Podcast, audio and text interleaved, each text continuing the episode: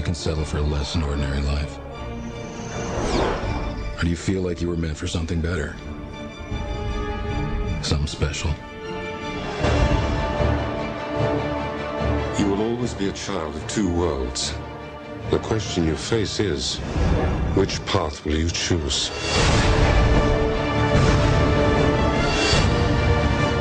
Are you afraid or aren't you? I will not allow you to lecture me. Then why don't you stop me?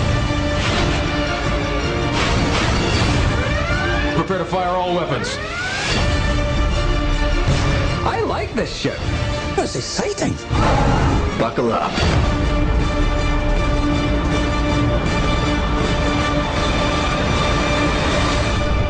The wait is over.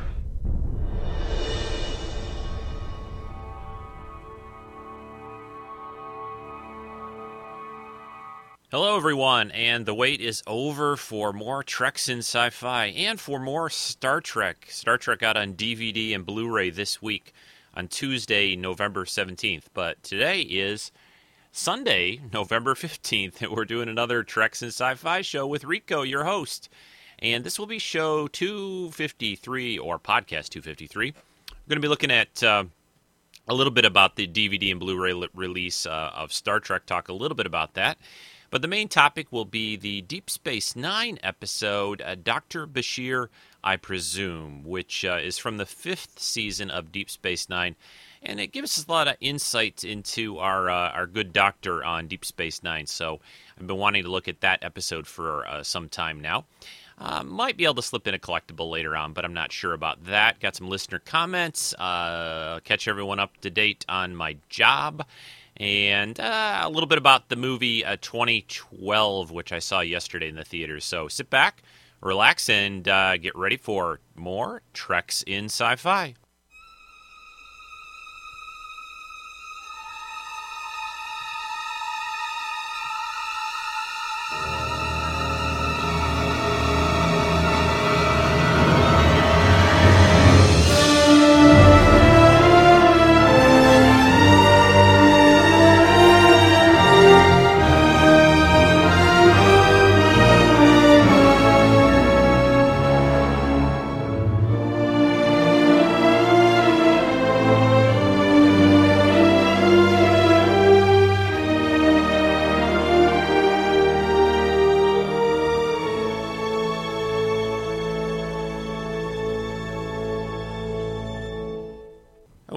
To the podcast, everyone, new and old listeners. And I don't mean age by that, which uh, I just recently celebrated a birthday last weekend myself. Uh, it was my wife's birthday recently, also.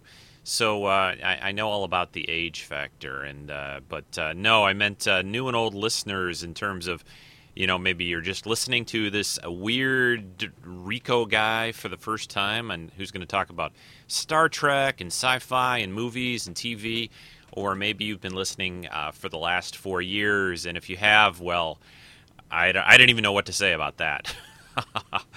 anyway, uh, I hope everyone's doing well. Uh, I just thought I would chit chat a little bit about some things for the first couple minutes of the podcast, like I typically try to do.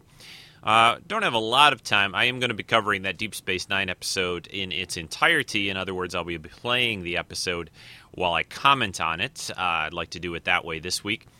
So uh, I'll be talking for 10 or 15 minutes about some other things, I think, first. Uh, I guess the first thing to mention is my job situation. Most people that have been listening to the podcast for, uh, you know, our regular listeners know that, uh, you know, I've been looking for work.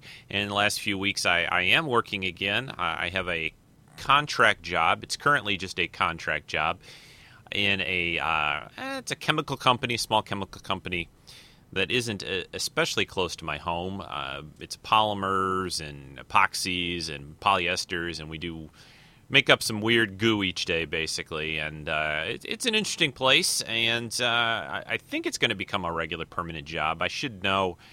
I, I, I wish and, and had hoped I would know by now because the contract actually ends just before Thanksgiving but they they've been kind of saying, well, we'd like to wait till near the end. Although I think it's all going well, I don't think anything's going to change in in terms of that. I have a feeling.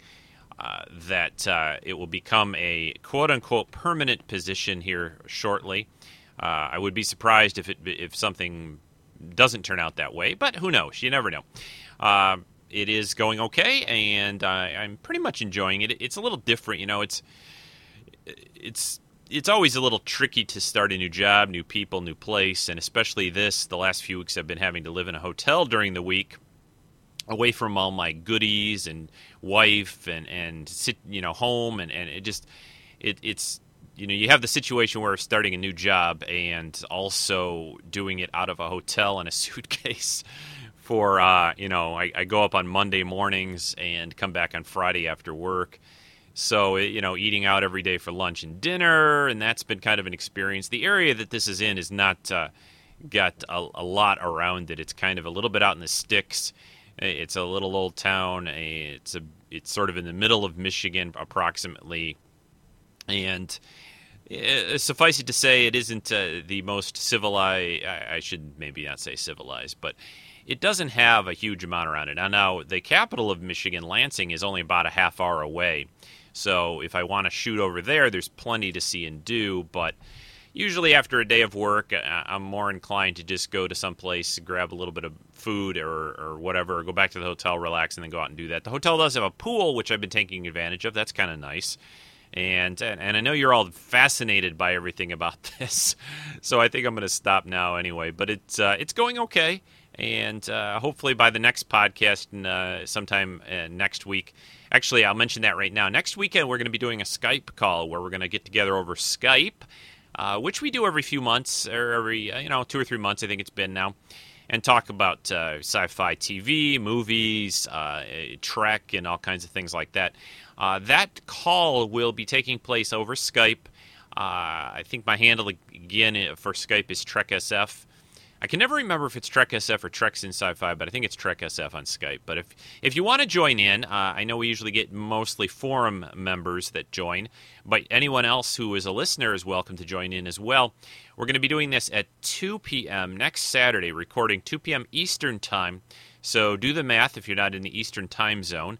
Uh, but I usually try to get the call. I usually uh, start it up a little before the the time so we can get going. Usually five or ten minutes, maybe give or take. Uh, I'll add people in, but if you uh, see me online and you'd like to join in the call next Saturday, uh, that will be what the podcast will uh, entail for next weekend. We'll be talking about those subjects, you know, and, and, if you're not really caught up on the latest of TV and movies, you know, if you want to join us, that's fine too.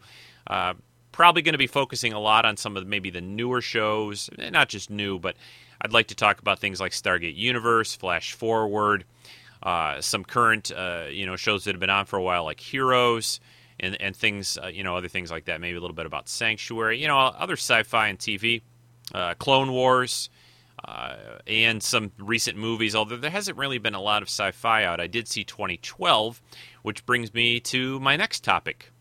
The ancient Mayan calendar predicts the end of time to occur on the 21st of December of 2012. 2012 starting.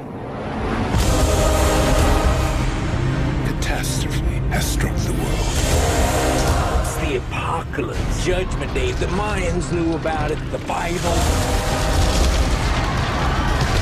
No matter what happens, we'll all stay together. We have to save what we can, and we have to move now! It's not just California. It's the whole world. Where are we going? The government is building these ships. Our mission is to assure the continuity of our species. The moment we stop fighting for each other, that's the moment that we lose our humanity. Hey, we have to go! This is my dad! We don't wait!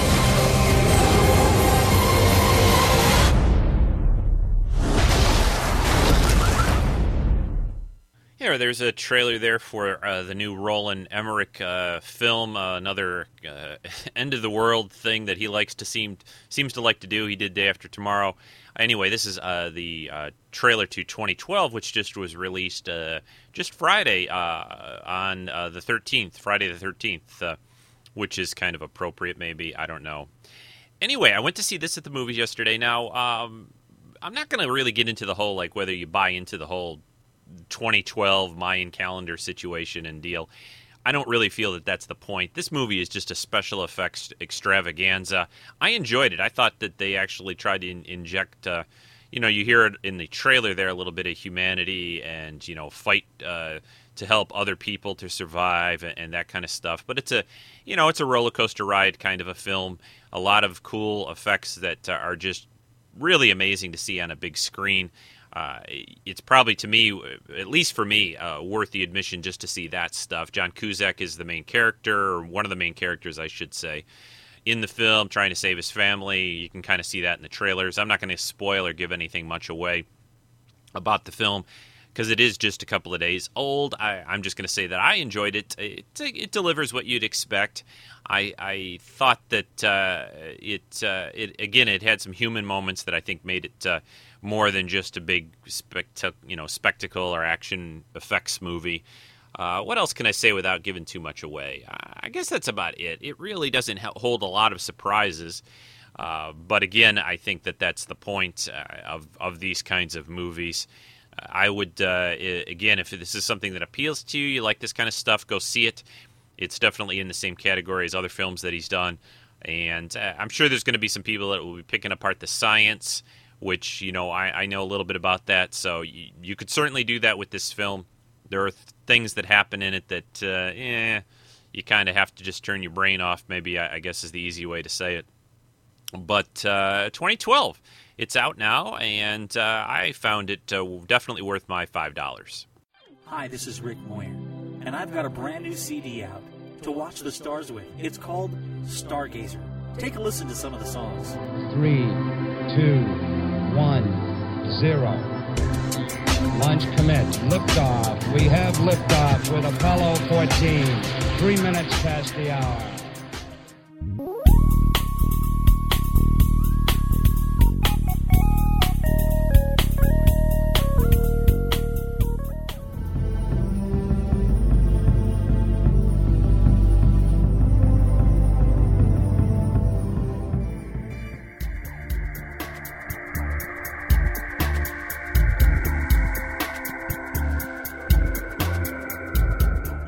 Purchase this 13 track CD or download it at takehimwithyou.com slash stargazer. Stargazer, a collection of songs to watch the stars with. Get your copy today. Well, the uh, last thing I want to talk about before we get into uh, the Deep Space Nine episode is a bit about the DVD Blu ray release of Trek, uh, the Star Trek film from May that will be coming out uh, this week. Actually, it is out in some places, in some countries already, I believe, because we've been seeing some videos uh, from the DVD and Blu ray uh, show up on YouTube in places. We've been seeing some of the deleted scenes and other little uh, bits of the behind the scenes stuff that they've done for this. Uh, really looks like a great uh, set of background and documentaries on making of the film.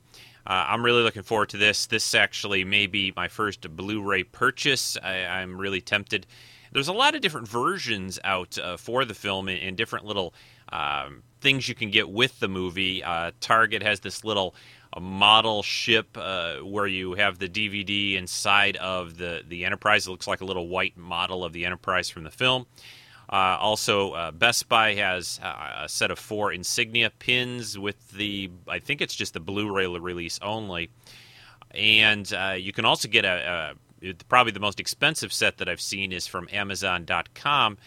Uh, their exclusive is a pewter version of the new Enterprise along with the Blu ray set. So uh, lots of choices. And of course, you can get just the basic, real basic, just DVD only release. I, I think there's a a two DVD set, and also obviously the three Blu-ray uh, disc sets, which through th- three. three Blu-ray discs is a lot of data, and uh, that's a lot of extra stuff and extra content they're they're giving us. Which I think that's uh, you know due in part to J.J. Abrams. He likes to do that. I think he films a lot of extra stuff, and there's certainly a lot of uh, content there for your money. You can get just the basic Blu-ray, I think, into the low twenty dollars so um, with three discs, that's a pretty good uh, value. Anyway, what I wanted to play a little bit for you, though, that I just found actually this morning, is a bit of the blooper reel. Now, blooper reels for and Trek have gone together for a long time. Uh, way back in the '60s, of course, they had uh, blooper reels, and these were usually outtakes that were then shown at the Christmas parties each year for the cast and crew. there are some pretty cool bloopers. I'm only going to play a little sampling of it from the uh, 2009 Star Trek film. So anyway, here it is, and uh, a lot of this is well, not. I'm not going to play a huge amount, but some of it's visual. You know, there are people bumping into things and stuff like that. But you'll you'll pick up on some of the lines and some of the fun they're having. I, I urge everyone to uh, pick up their uh, DVD slash and or Blu-ray set this uh, Tuesday. Uh, if you're in an area that it's released uh, Tuesday, November 17th, I will be there picking up mine, a, uh, whichever version I decide on at the time. But anyway, here's some bloopers from Star Trek 2009 version. Spock, I look forward to the destruction of your planet and every planet around it. I've been waiting for this day my whole life. You will die. Your people will die. J.J. Abrams will die. You will all die. How did you manage to beam aboard this ship? You're the genius. You figure it out. Has that been tapped? Oh my god. Are you a member of Starfleet? Yes. Can I have a towel? Under. I order you to answer the question how are you able to board a. Can I keep it together? I got you. I got. I got. Uh, I'll cover you. Mother! Oh my god. Kirk, how the hell did you get him? You're coming with us, right? No, Jim. My destiny. Oh, Excuse me. Continue. Yes, Sorry, Mr. sir. Chekhov, what is it? Based on the Narada scores from Vulcan. Citizen, what is your name? Brian Burke. What's yours? I intended to assist in the reestablish. My God, man. I intended to assist in the re. Oh my god. Okay, seriously now. I'm sorry. I intended to assist. It's great stuff here. Magic. As if not in the reel. I intended to assist in the re. Oh my god.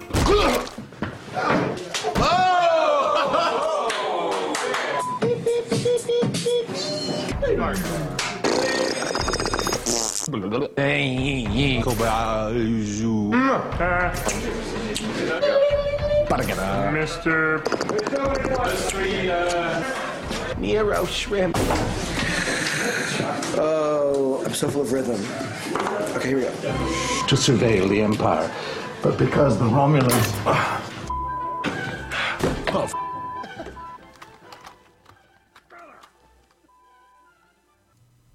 Anyway, there you go. They give you a little flavor of the bloopers from Star Trek uh, 2009. And uh, again, check it out yourself uh, on home uh, video release of multiple types this Tuesday.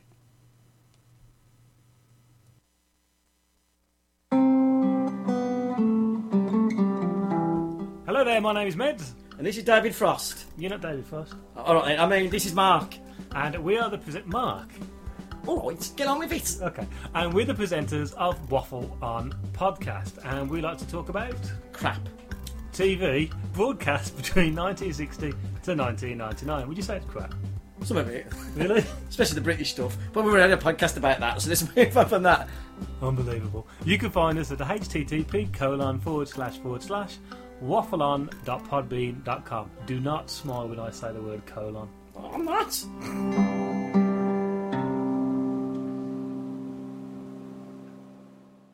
Yeah, check out the Waffle On podcast, and I uh, especially uh, I didn't say yet, but I want to really thank uh, Meds and his uh, mate Peter for doing that excellent uh, guest shot on on James Bond last week for Treks and Sci-Fi. Excellent job, guys. Uh, I I really enjoyed listening to it and all the the little details that you guys slipped in about the different movies, and uh, it was just great. Uh, excellent work, and uh, love to have you do another show sometime. And it was, it just seemed really perfect for having you guys. Uh, you know, a couple of Brits talking about Bond, James Bond. So thanks again, uh, both of you. I really appreciate it. And just a brief moment to talk about uh, a couple of sponsors to Stre- Treks in Sci-Fi. Uh, we have both uh, GoDaddy.com and Zazzle.com. There are codes you can find on the main TreksInSci-Fi.com website uh, to save you money on uh, domain hosting and websites uh, and buying your own little piece of the internet through GoDaddy. And also Zazzle.com has all kinds of ways to and print uh, T-shirts and mugs and mouse pads, and all kinds of neat things, and very customized items that you can get through their site. So check it out over at TreksandSci-Fi.com for your your uh, savings codes for both GoDaddy and Zazzle.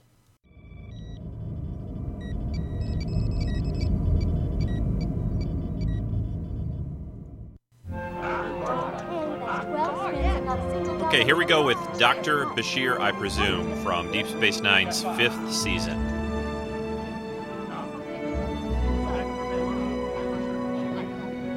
We're in uh, Quark's bar at the beginning Today of the is the day, episode. brother. I'm really gonna do it this time. You've been saying that for weeks. I've been waiting for the right moment, and this is it. Now? It's perfect. She's about to go on a break, and when she does, she'll come over here and say hi to me, like she always does. And that's when I'll do it. Okay, let's hear it. I. Leeta, would you like maybe to one night soon to maybe Rom, you're a regular poet. I could do better. Prove it. Hi, Rom. Hello, Leeta.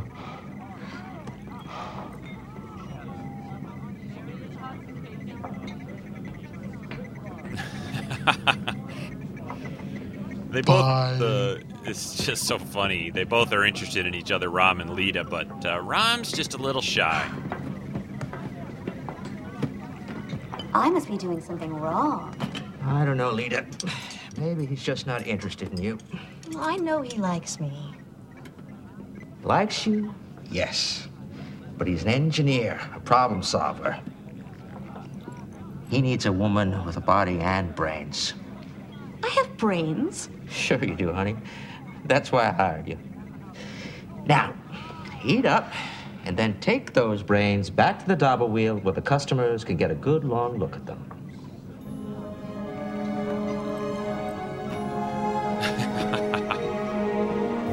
Ah, Quark. Triple 20. Oh, he's back in the zone today. I never really left it. Just been giving you a chance to get even. Thank you, but I don't need your charity. Another game? Maybe one. I promised Molly I'd do some coloring with her this afternoon. With all this attention focused on the baby, I don't want her to start feeling that we've forgotten about Always like the, uh, work is never you know. You said. Julian's uh, relationship Still, with the, the chief uh, O'Brien. You should give it a they- try they, just uh, make a good combination, a good pair. Why not? I bet you'd make a great father. Not exactly a family type. Dr. Bashir, I presume? That's me. I'm Lewis Zimmerman, Director of Holographic Imaging and Programming at the Jupiter Research Station, and I'm here to make you immortal.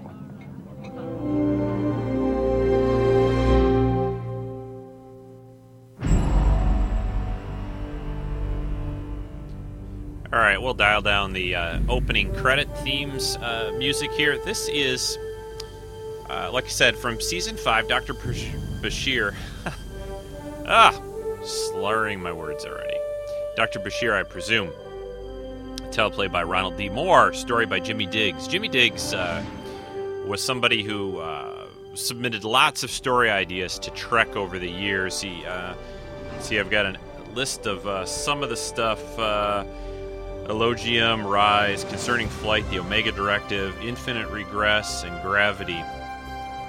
He's a Vietnam vet. Uh, has done a lot of different odd jobs over the years. This uh, the guy that submitted the idea for this story. And the interesting thing about this is that uh, about a year, it says here, about a year and a half or so went by before uh, they actually called him up. Ron Moore called called Jimmy up and said, "Hey, we want to buy your story." And uh, he actually at first didn't believe it was Ron Moore calling him up and wanting to, you know, he'd kind of written it off, written off this story pitch idea that he had. And uh, the the funny thing about it, though, the original story really wasn't uh, as much about Bashir as this turns out to be. Uh, in Jimmy's original story, the, the Bashir storyline was kind of a the, the B story or the secondary part of this the script, and uh, but they wanted to turn it into a full episode because they always had felt on Deep Space Nine. Here they were in the fifth season, but Bashir's character was always kind of a mystery.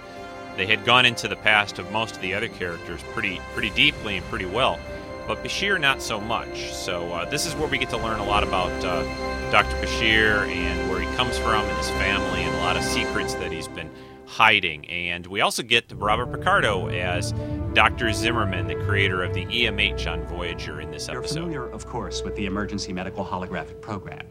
I've heard of it. It's a hologram designed to provide assistance during emergencies and sickbay. It does much more than provide assistance. A holographic doctor can literally replace a starship's medical officer during an emergency. I'm surprised you don't have one on the station. The station facilities are Cardassian in origin. Most of our equipment is incompatible with Federation technology. How unfortunate for you.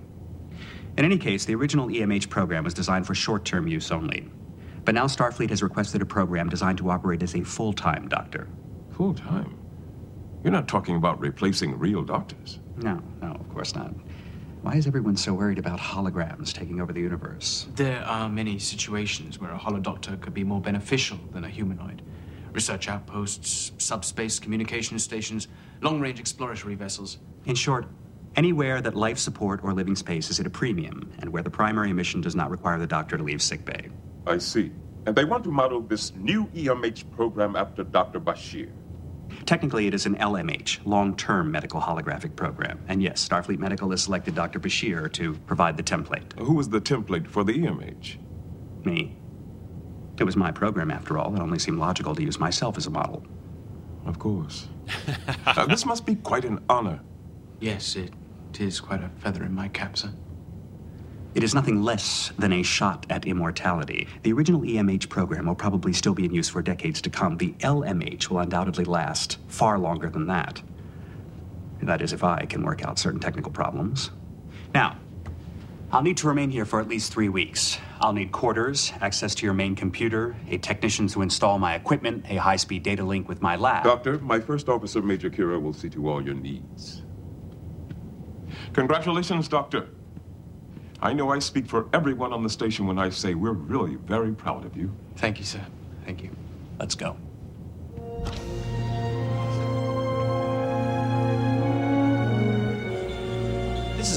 Questionnaire. They have uh, Picardo in this I episode. If you notice, my it, he looks a little different. His hair is Compare kind of messed up. He kind of five, moves a little differently 10, than you know the EMH 20, on Voyager. So keep an eye on that when It you will be watch this necessary for the episode again holodoctor to interact naturally with patients for weeks, possibly even months.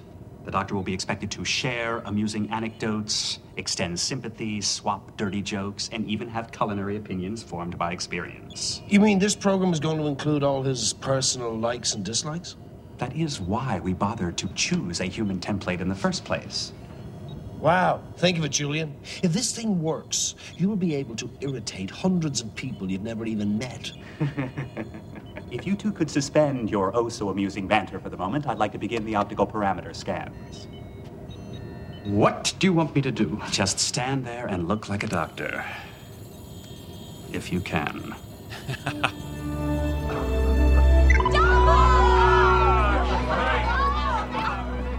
Don't have anything like this on Jupiter Station, or like her. She's beautiful, isn't she? Who is she? Her name's Leeta, my ex girlfriend. Who broke it off? She did. Oh, I like her already.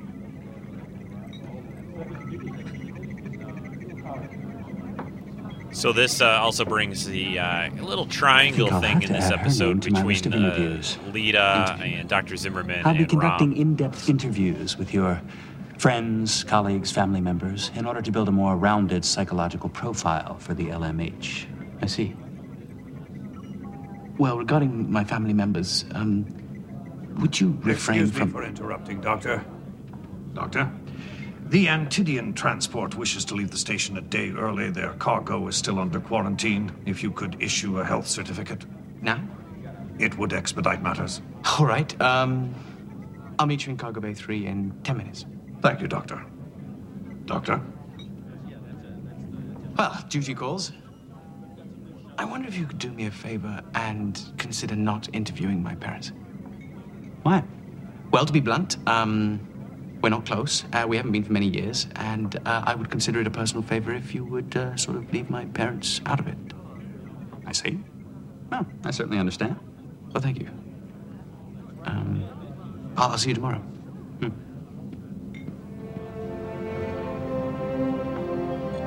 Note contact subject's parents immediately. So, of course, he'll ignore everything Julian just asked and Computer, uh, talk to the activate parents anyway. LMH test program 1. They do some cool effects in Does it this meet episode. You get to your see two approval? Dr. Bashirs. Yeah, it looks all right. Except for the eyes, they seem a little dead. They don't have that certain sparkle, zest for life that greets me in the mirror every morning. This is a test run. I can assure you that the final product will be zesty. Does it talk? Not yet. First, I have to load the LMH with the basic database and software configurations of the original program. Computer, activate the EMH. Please state the nature of the medical emergency. This is a level 3 diagnostic. I understand. Diagnostics look good. Beginning data transferal. Data transferal? Am I being replaced? You're being supplemented by a new long term program. By him? There, transfer is complete. Please state the nature of the medical emergency. Oh, that's original. he doesn't even look old enough to be a doctor. If you'd like my advice, you should delete this program. Now that I'm here, why would you need an archaic piece of software like him? Archaic? We can discuss this at another time. Listen. He Uh, doesn't it's sound much stuff. like me. I'm sorry. Too zesty for you? Actually, he sounds more like you. As I said, I've loaded the LMH with the basic EMH software package. We'll have to build a new set of algorithms based on your scintillating personality. I hope you're more interesting than you seem. I'd hate to be boring. There may be no preventing that. But we'll see what his friends have to say. What were your initial impressions of Dr. Bashir? Good and bad. Young, eager, ambitious. He was fresh out of medical school, looking forward to his first taste of frontier medicine. Sometimes he let that natural impulse override his sense of decorum. You mean he was difficult? No, but sometimes he could uh, give you way too much information. Could you elaborate on that? Sometimes he just didn't know when to shut up. Are you implying he harassed you with unwanted advances? No. But he was very persistent. I see. Could you be more specific? You're not being very helpful. No, he's talking to I do not like Warren. doctors. Any doctors. You can rest assured that I will keep anything you say in the strictest confidence. You're sure about that? I wouldn't want this to get back to Julian. You have my word. Well, the truth is, he's an extraordinary person. A real sense of honor and integrity, great sense of humor, warm, caring. You're sure he's not going to read this? Positive. So is that all? So now he gets to the point where he's There is interviewing one Leeta. Other thing. Would you have dinner with me this evening?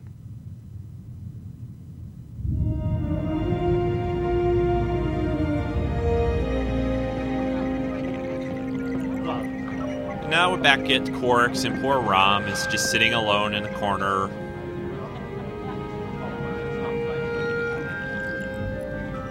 And he looks up and he sees uh, Dr. Zimmerman and Leeta having dinner together. And of course, that's not uh, making him real happy. Oh, that I'm not going to tell you. Well, I think uh, Times like this, I think I'm the happiest person. And here we get a little taste of Ferengi. He's kind of manipulating his ear to kind of listen in on them. So something Ferengi's haven't really shown us, although they've got some pretty huge ears. A lot more fun. Quark's a lot of things, but he's not fun. I'm fine. I bet you are. You're a fascinating woman, Leeta. For a dabo girl. Not at all. You're charming, intelligent, witty, and extraordinarily beautiful. Thank you. Excuse me. I need to talk to you. It's very important. All right. So now this kind of also pushes Rom in the direction Will uh, you excuse me? that uh, he's been wanting to go. They've kind of put them together a little bit in episodes up until this point to kind of give us this idea. What is it, Rom? I want to ask you if you. I want to. I. Oh.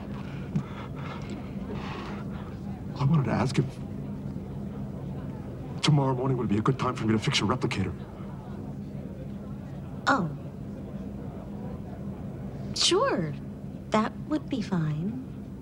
Okay, tomorrow morning then. Enjoy the rest of your evening. Thanks.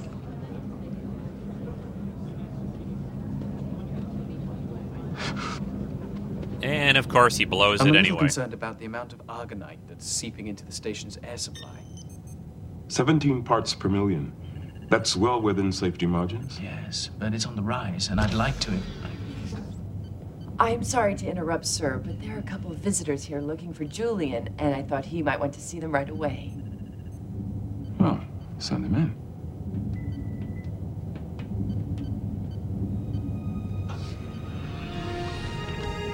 Oh. Hello, Jules.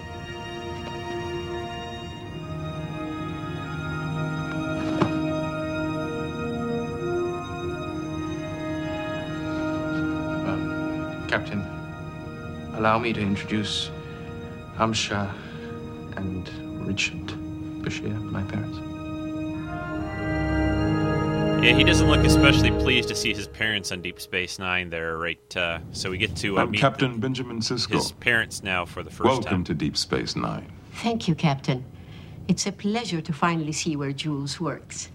We wanted to come before, but my schedule's been so busy up until now. I'm sure you know what it's like. All too well, I'm afraid. What is it you do, Mr. Bashir? Oh, I've done many things. At the moment, I'm involved in landscape architecture, you know, designing public spaces, parks mostly. I love the idea of working on projects that thousands of people will enjoy long after I'm gone. They're my, my legacy, my gift to succeeding generations. Aside from Jules here, of course. You must be very proud of your son. Oh, yes. He's a very uh, gifted young man. It's interesting about the actress here playing uh, Julian's Well, mother. you have to push She was actually a college quite a professor. They were having trouble taking up medicine, finding an but Arab American type of So actress to reason he went play to uh, medical his mother and That's right. found her He at wanted to a become college We should save campus uh, doing some theater Richard. work and stuff. I'm sure the captain is a very busy man. Of course. Maybe after our interviews are over. Interviews? Yes, with the Dr. Um, Zimmerman. Didn't he tell you? No, he didn't. He said it was urgent, that the two of you were working together on a very important project and that we had to come here right away. Yes, sir. Well, why don't I see if I can find you some accommodations for this evening? Yeah. It was a pleasure to meet you both. I hope we get a chance to see you again. I can't wait to hear some stories about Julian as a little boy. Oh, Lord, there are so many. You know, from the time he was this high, we knew he was destined for greatness. The captain, father, is a very busy man. We'll talk later. Yeah, playing uh, Richard Bashir there is actor Brian George. His uh, his mother, Julian's mother, is Amsha Amsha Bashir, uh, played by Fadwa El Guindi. I think is how, how you say it. Oh, we're just working out a few bugs. Chief, if you'll excuse us, I'd like a moment or two alone with Dr. Zimmerman. Of course. You brought my parents to this station against my explicit wishes that you keep them out of this project. I'm sorry it upsets you, but their input is. You had no right to bring them here. I did not bring them here. I simply issued an invitation. You said it was urgent. It is urgent. To me. Like it or not, they're an important part of your background, and I need to interview them. Now, if you'll excuse me, I have a delivery to make.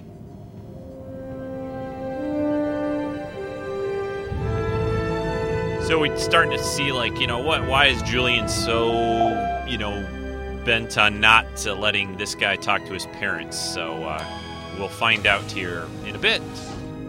And now I the come to a Dr. bad time? Zimmerman's at Leeta's quarters. It's never a bad time for flowers. Come on in. Could you find a place for those while I change? Of course. By the way, if you're trying to impress me, you've succeeded. I spoke to some of my colleagues at the Jupiter station this morning. It seems that the manager of our station cafe has decided to quit. Really? Uh, they're still looking for a new manager, someone with experience in both food service and entertainment. Someone like you. Me? Yeah, yes, I, I've already taken the liberty of speaking to our station's commanding officer about you, and she's amenable to the idea. The cafe is yours if you want it. My own cafe? she just walked out with uh, no clothes on. Not at all. It's not very big. Less than half the size of Quark's. Really? But there's room enough for a couple of dom-jot tables. But I've never run a restaurant or any kind of business. I barely even know how to tend bar. That puts you one step ahead of our last bartender. But where would I stay? I don't even know anybody there. You know me, and I was hoping you would consider staying with me. But Lewis, I just met you. I, I mean, I like you. You see, you're warming up to me already. Given time, you might begin to feel more. Dr. Zimmerman moves pretty fast, you'd say. uh, Besides, you wouldn't said you liked cerebral men, and at the risk of sounding immodest, I have a towering intellect. Come with me, Leeta. Please. I promise you won't regret it. I know I won't. I need to think about that. Take all the time you need.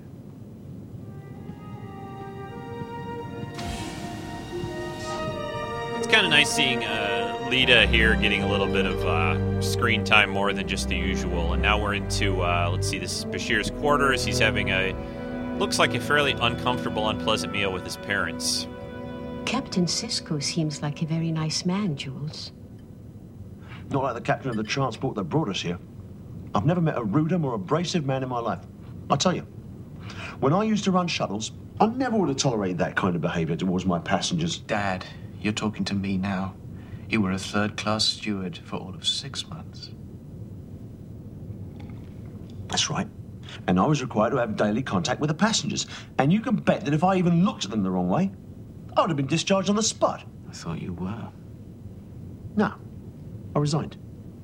Here we get to learn a little bit that uh, Julian's parents, his father Jules. especially, was Yes. not especially Right successful, working which is you know kind of a new thing for uh, you know people in the You've done research Federation. They're all supposed to be so heroic and so successful, So and here we have a guy that's just kind of position fairly you wanted to average. Work in um, frontier medicine. On DS9, I can do both. So, you're doing landscape architecture now? It's all he can talk about. You should see the stacks of drawings in our house. It's like living in a drafting studio. Some uh, very important people have expressed interest in my park designs. I've Some very good prospects on the horizon. Oh, you always had very good prospects. And they were always just over that horizon. Um, maybe you should tell us about the interviews we're doing tomorrow, Jules. What kind of questions will they ask?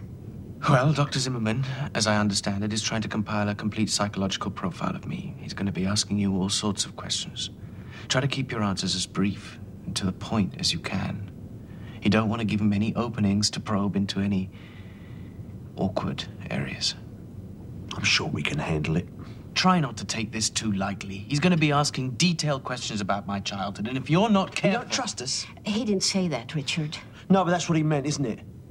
You think we're going to slip up, say the wrong thing, get us all in trouble? Look, I've got a lot at stake here. My whole career could be destroyed if Dr. Zimmerman gets wind of our little secret. You've got a lot at stake. But what about us? We could go to prison, Jules. Have you ever thought about that? Of course I've thought about that. That's why I want you to take this seriously. Oh, so now we're not taking it seriously. We're not as bright as he is. We don't have your gifted intellect, so we can't see the perfectly obvious. This is exactly why I haven't been home in three years. Jules, Now let please. him go. You can barely stand to be in the same room with us.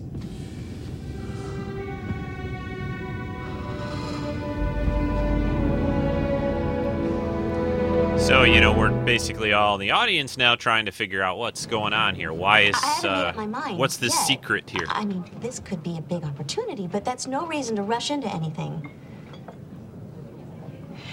What do you think I should do?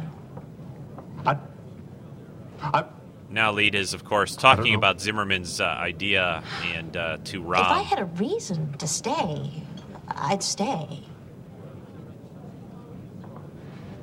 Do I have a reason to stay? I. I don't know. Well, I guess I better take the job. Great. Is that all you can say? I. I. I. You don't know. Thanks, Rom. You've been a big help. Oh, Rom. You're welcome. You gotta really step up here. Come on.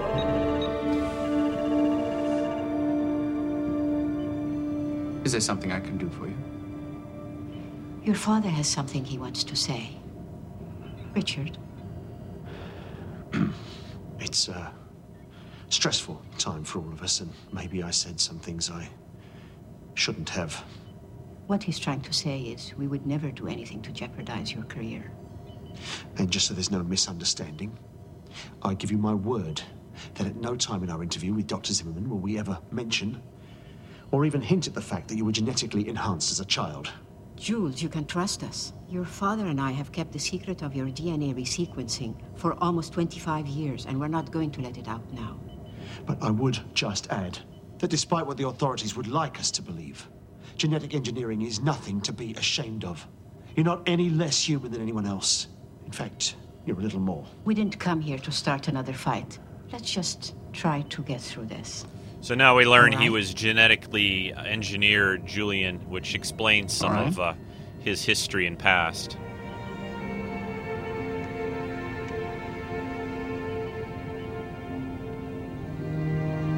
That's a good scene, though, between his parents and their, you know, a difficult thing, but uh, trying to make amends and, and trying to uh, to tell Julian that his secret is safe.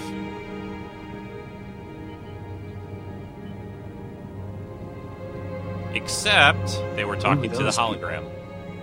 And here Zimmerman and uh, Chief O'Brien were in the background.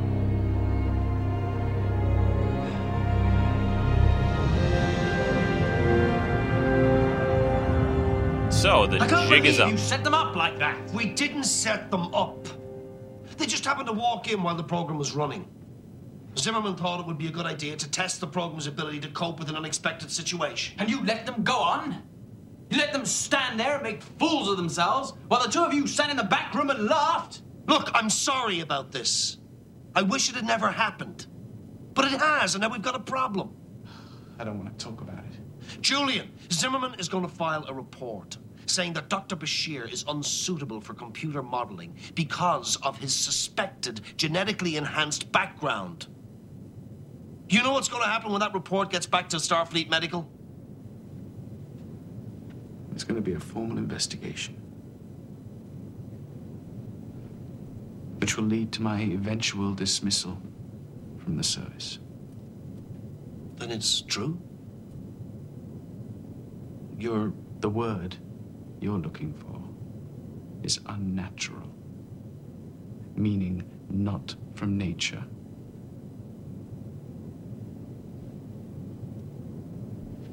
Freak or monster would also be acceptable.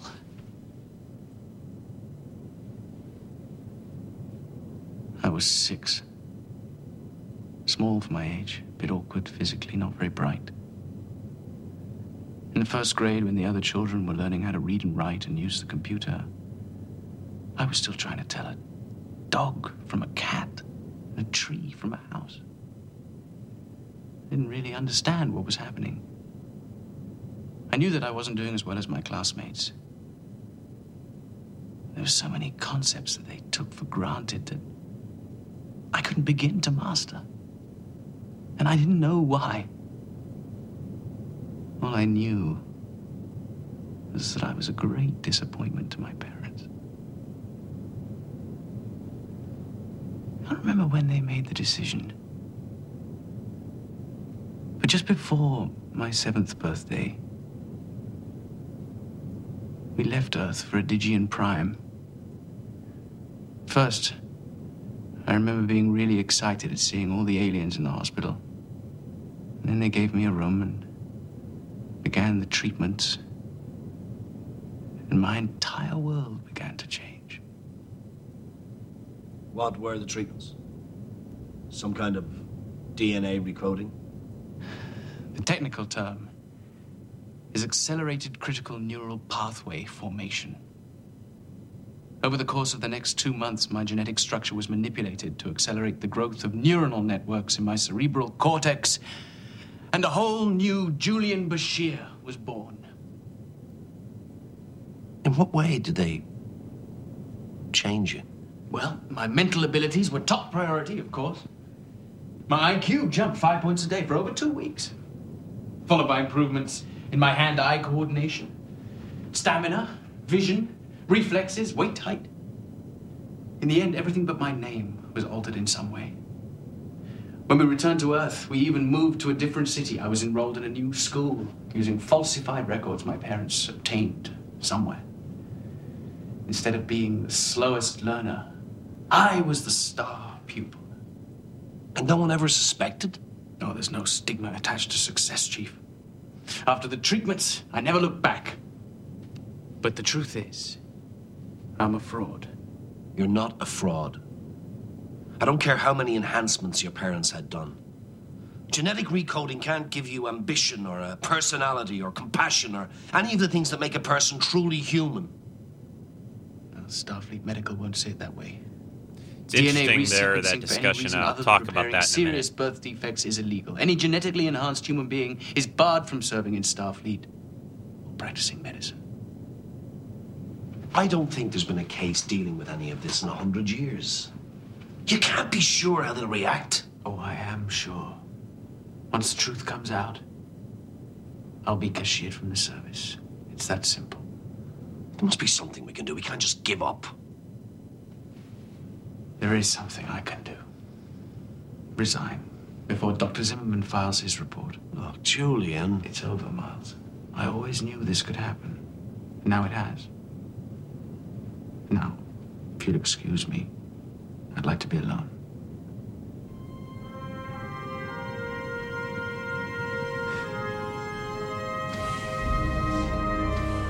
It's kind of one of these, you know, Trek episodes hitting on things that are sort of current in a way. You know, the idea of you have a child that has some problem mentally or physically, and, and if you had the ability to adjust or the that you make them better, would you do that? I mean. I I don't even know if I could answer that question. I, I suppose. I suppose if the Don't want to think their about disability her, was do so you? severe, I, I certainly would consider Let it. But uh, you know, there's always the gray You signed area a there. standard and, uh, five-year marriage you know, he's not a complete father because he genetically wanted to have a engineered individual like everyday Khan was, but uh, you But know, enhanced as a child to you do fell in better love mentally, with your physically, wife and and so wanted to extend the contract, and you were so in love that you never bothered to read the extension before signing it. So in the end, her father swindled you out of all of your money. Prinadora left you for a richer man, and you got stuck with Nog. Hooray for romance. Leeta is not Prinadora. She's a female, Rom, and the one constant in the universe is females are trouble.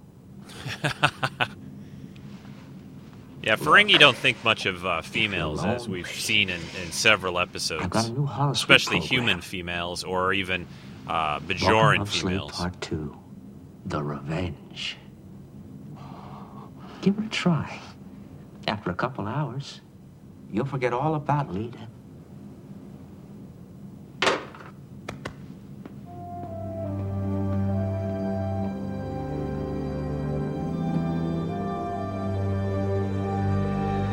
We're not going to just take this lying down, that's for sure. I'll arrange for legal counsel. We're going to fight this all the way to the Federation Supreme Court. We can't fight this. You better change that attitude right now if you want to hang on to your career. Jules, listen to your father. He's trying to help you. Neither of you is listening to me. I don't want to drag this through the courts. We're a little beyond worrying about your wants, Jules. We have a serious problem here. And we have to stop the whining and concentrate on coming up with a new plan. A new plan? Yes. Let's come up with a new plan. That's the way we do things in this family, isn't it? We don't face our problems, we come up with new plans. Don't like your job, well, move along to the next one. Don't like the law, well, find a way to get around it. But whatever you do, do not accept responsibility. All those gifts, all those accomplishments, and you still want to behave like a spoiled child. Well, you better grow up right now or you're going to lose everything. You mean you're gonna lose everything? You're gonna lose your only real accomplishment in this life. Me. You said before. I'm your legacy, your proud gift to the world. Well, Father, your gift is about to be revealed as a fraud, just like you. Oh, that's I'm still tough. your father, Jules. And I will not have you talk to me like that. No. You used to be my father. Now, you're my architect. The man who designed a better son to replace the defective one he was given. Well, your design has a built in flaw. It's illegal. You're so smart. You know so much you can sit there and judge us. But you're still not smart enough to see that we saved you from a life of remedial education and underachievement. You don't know that. You didn't give me a chance. You were falling behind. I was six years old. You decided I was a failure in the first grade. You don't understand, Jules. You never did. No, you don't understand. I stopped calling myself Jules when I was 15 and I'd found out what you'd done to me. I'm Julian. What difference does that make? It makes every difference. Because I'm different. Can't you see? Jules Bashir died in that hospital because you couldn't live with the shame of having a son who didn't measure up. That's not true. We were never ashamed of you, never. I'm sorry, Mother, but the truth is. You don't know. You've never had a child. You don't know what it's like to watch your son. To watch him fall a little further behind every day. You know he's trying, but something's holding him back. You don't know what it's like to stay up every night worrying that maybe it's your fault. Maybe you did something wrong during the pregnancy, or maybe you weren't careful enough, or maybe there's something wrong with you. Maybe you, you passed on a genetic defect without even knowing it. I'm sure. No, this is important. You can condemn us for what we did. You can say it's illegal or immoral, whatever you want to say. But you have to understand that we didn't do it because we were ashamed, but because you were our son. And we loved you.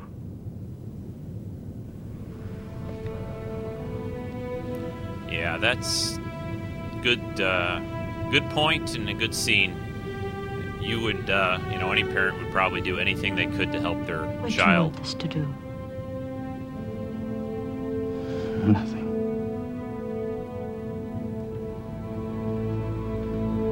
I'm going to visit Captain Sisko in the morning and explain the situation to him and tender my staff Starfleet resignation. Are you certain this is what you want? Yes. I just want to leave the station quietly.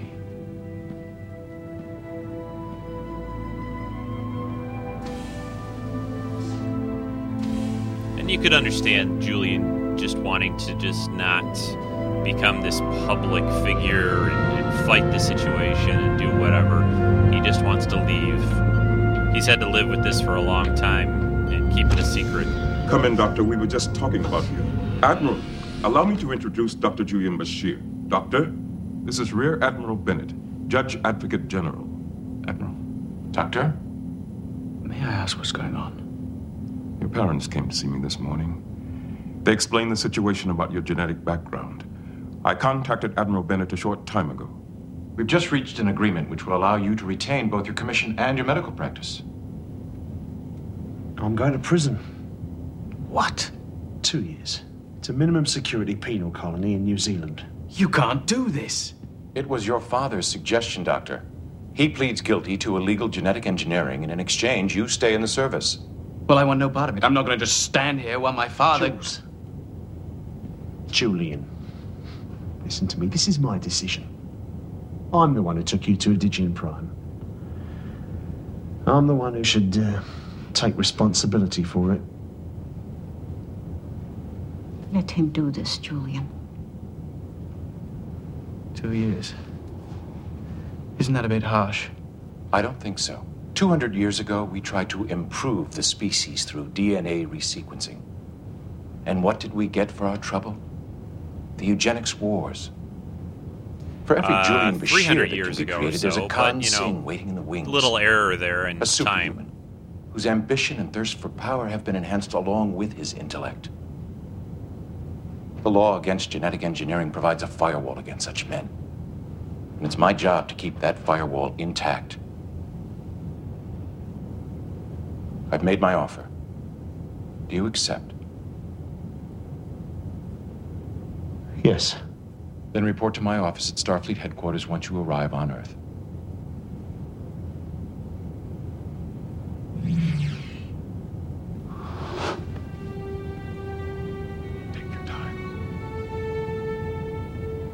I thought this was a way, uh, a good way to resolve it. You know, his father takes responsibility, which Julian was saying that he never does, and uh, you know he's able to stay, which you know it's not his fault the way he turned out.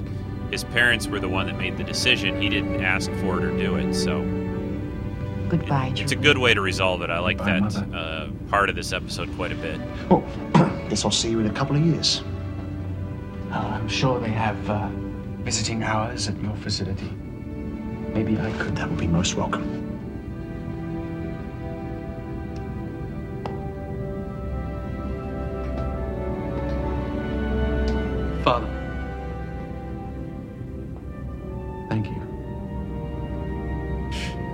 Just think. I may usher in a new renaissance in landscape architecture. I'll certainly have time to work on my designs.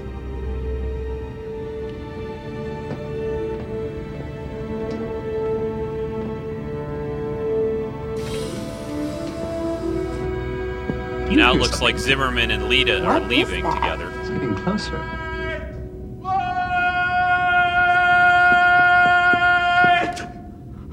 Wait! We did you the first time. Leeta, don't go. Why not? Because I love you. And I want you to stay. I love you too, Rom.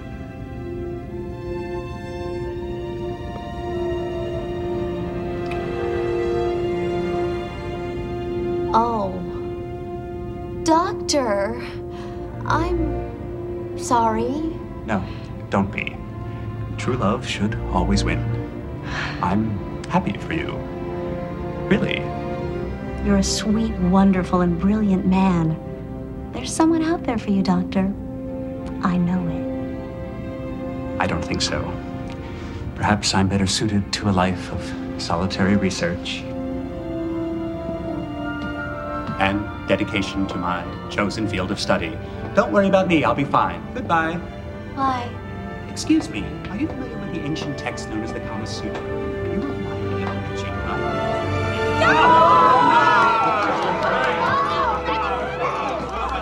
So now we're back at Quarks, and all is well. Rom's with Leeta. Oh, not my day. Julian and Not Chief your O'Brien week. are playing You know what. Chief? I never got a chance to thank you for what you said. Uh, none of that. Especially not in the middle of a game. yes. Looks like it's your game again. What's that? Five in a row? At least. Wait a minute. You haven't been letting me win, have you? What makes you think that? You said your hand-eye coordination had been genetically enhanced. Well, maybe I have been letting you win. A little bit.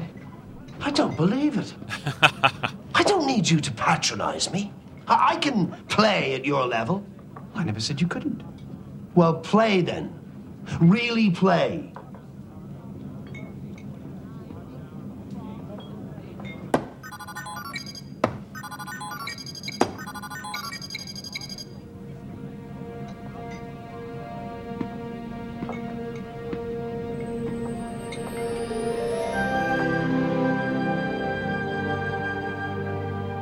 Three bullseyes, Julian did. All right? From now on,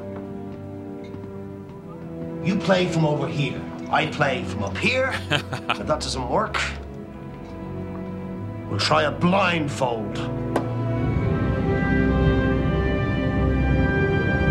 there we go with uh, a good episode, good background on Bashir from season five, season five of Deep Space Nine.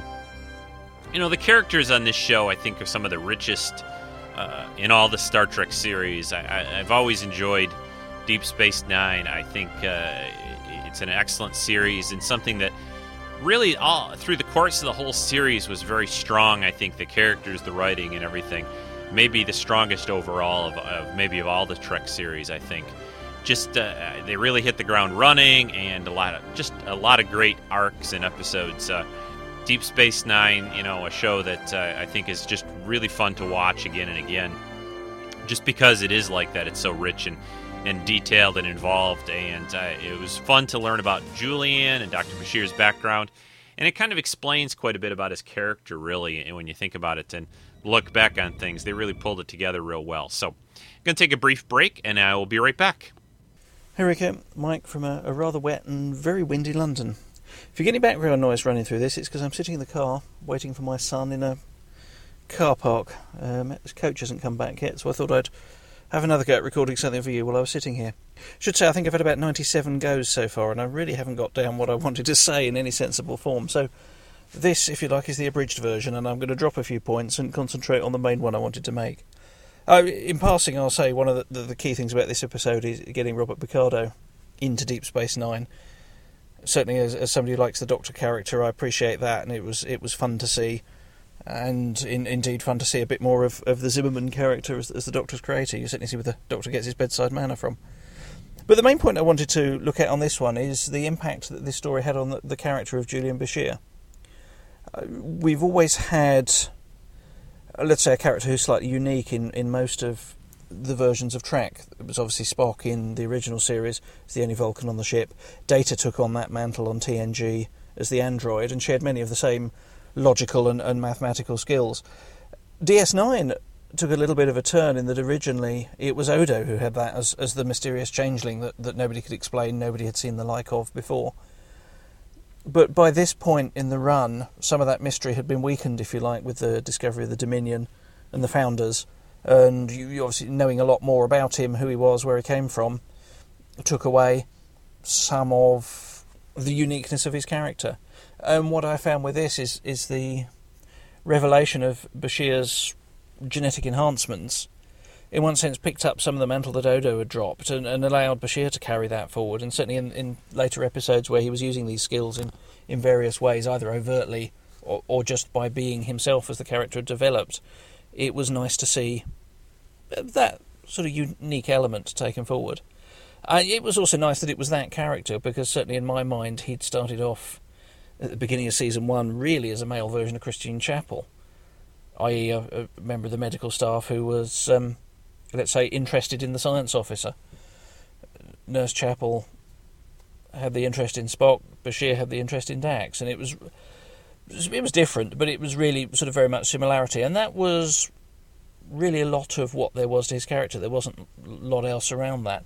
Uh, that certainly got fleshed out over the next two or three years. But as I say, it was nice that this point really took him a, a, a big leap forward and revealed something completely different that they could play on in later episodes and later seasons.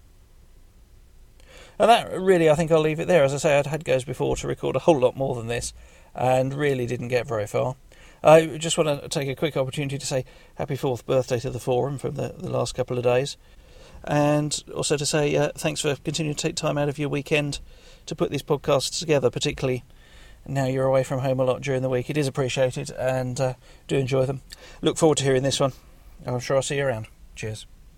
Uh, thanks, Mike, for your comment. Uh, yeah, that's some interesting points and, and, some things I hadn't really considered that much of. You're right about uh, Julian and some of his background and made him a little more interesting at this point, definitely. And I was happy. One of the things I was really happy about that they could have kept this a secret. You know, they could have somehow tried to cover things up and had to, him have to live with this as a secret for you know say some period of time or episodes but they didn't really do that they kind of wrapped it up in a way and, and like you said they get to uh, explore a little bit more with him and his abilities later on. I don't think they make a big deal out of it actually for most of the episodes that we get to see in the future. It just is sort of there, but uh, you do get a sense that he's been kind of hiding a little bit of his gifts and and maybe you know like at the dart game at the end of the episode where he's been holding back a little bit rather than looking like this you know really super enhanced uh, human being. So thanks for your comments, Mike. Really appreciate it. We've got one more set uh, here from to uh, to play for you. This is uh, Rick Moyer's comments and a little song about our good Dr. Bashir. Hi, Rico. This is Rick Moyer from Aberdeen, Washington. Moyer777 on the forums, and I do the Take Him With You podcast. Thank you for covering a DS9 episode all about Dr. Bashir. Dr. Julian, what can I say? I didn't like him at first, but as time went on throughout the series, I, he really grew on me, and I really liked how he grew as a character. So, it just it's a this is a cool episode um, called Dr. Bashir, I presume. I like this episode for the fact that it has a lot of moral repercussions and it talks about genetically enhancing and all these different things that come into play. And then, of course, all the personal relationship with his parents and so on and so forth. And just kind of a, a cool look into why Deep Space Nine was such a great series because they approached different subjects and really went in depth on some things, and the character development really came out. So, anyway, I wanted to play a song for you that I wrote. Um, I actually took the song Secret Agent Man and turned it into Dr. Starfleet Man. And I think you'll really enjoy it. it touches on all the cool qualities of Bashir and uh, how Julian has uh, affected the whole Star Trek series. And I think you'll really enjoy it. This is called Dr. Starfleet Man on. I was going to say I'm taking with you, but it's not on Treks in Sci-Fi. Thanks, Rico.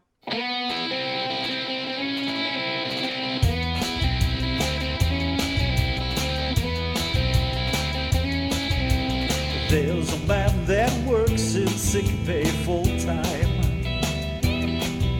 To everyone, he's a doctor on Deep Space Nine. With every dart he throws, O'Brien's sure to go. Odds are they'll be found on the holosuite tomorrow. Doctor Starfleet Man, Doctor Starfleet Man, they've enhanced your genetics and named you Julian.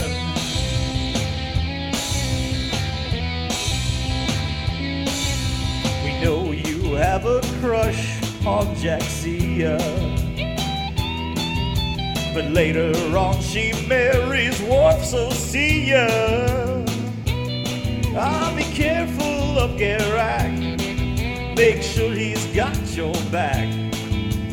Odds are that he's no civilian tailor. Doctor Starfleet Man, Doctor your genetics and named you Julian.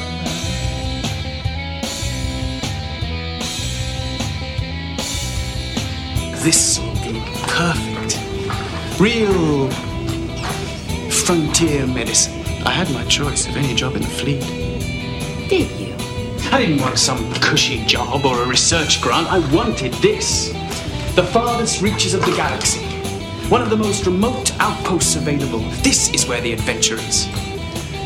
This is where heroes are made.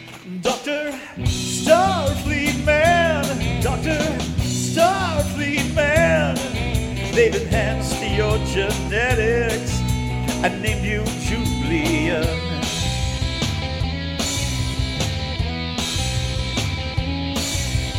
Playing racquetball on the station.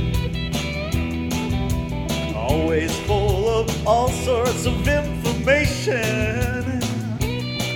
If someone gets real sick, you get them healed real quick.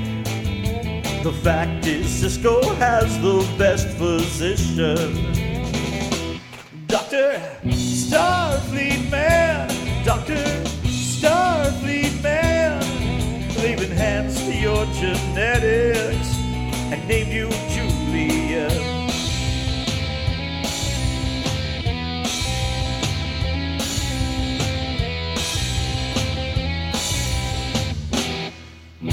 Dr. Starfleet Man.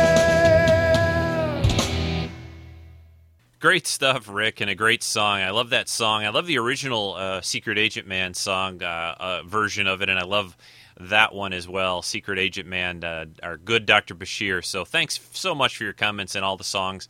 And everyone should be listening to Take Him With You uh, and uh, Rick's uh, excellent podcast that he does each week. Uh, you know what, folks? I think I'm just going to wrap things up here. Uh, I, I still have some collectibles I'd like to. I keep saying it. I feel like it's a broken record. I do want to cover some collectibles, and uh, maybe sometime next time I do the podcast scheduling, I'll, I'll devote an episode, uh, a podcast to collectibles. Maybe sometime around the holidays. Maybe that might be fun, especially with all the new things people will be getting and gadgets and and cool stuff. So. Um, with that, I hope you enjoyed this uh, version and, and episode and podcast of Treks in Sci-Fi. Next week again will be the Skype call recorded on Saturday. I'd love it to, to have lots of you join me for that. Uh, and uh, just always check the main website, treksinsci-fi.com, for all the latest schedules and updates. Also, uh, thanks for some of the recent donations to the podcast. Those are always appreciated, always welcome. You can uh, find donation links on the main website as well. And uh, I think that's about it. Everyone have a great week, and I'll be heading back to my job uh, up uh, in the middle of Michigan tomorrow, and hopefully have some more news on that next week. Uh, that's it. Bye bye, everyone. Take care. Bye bye.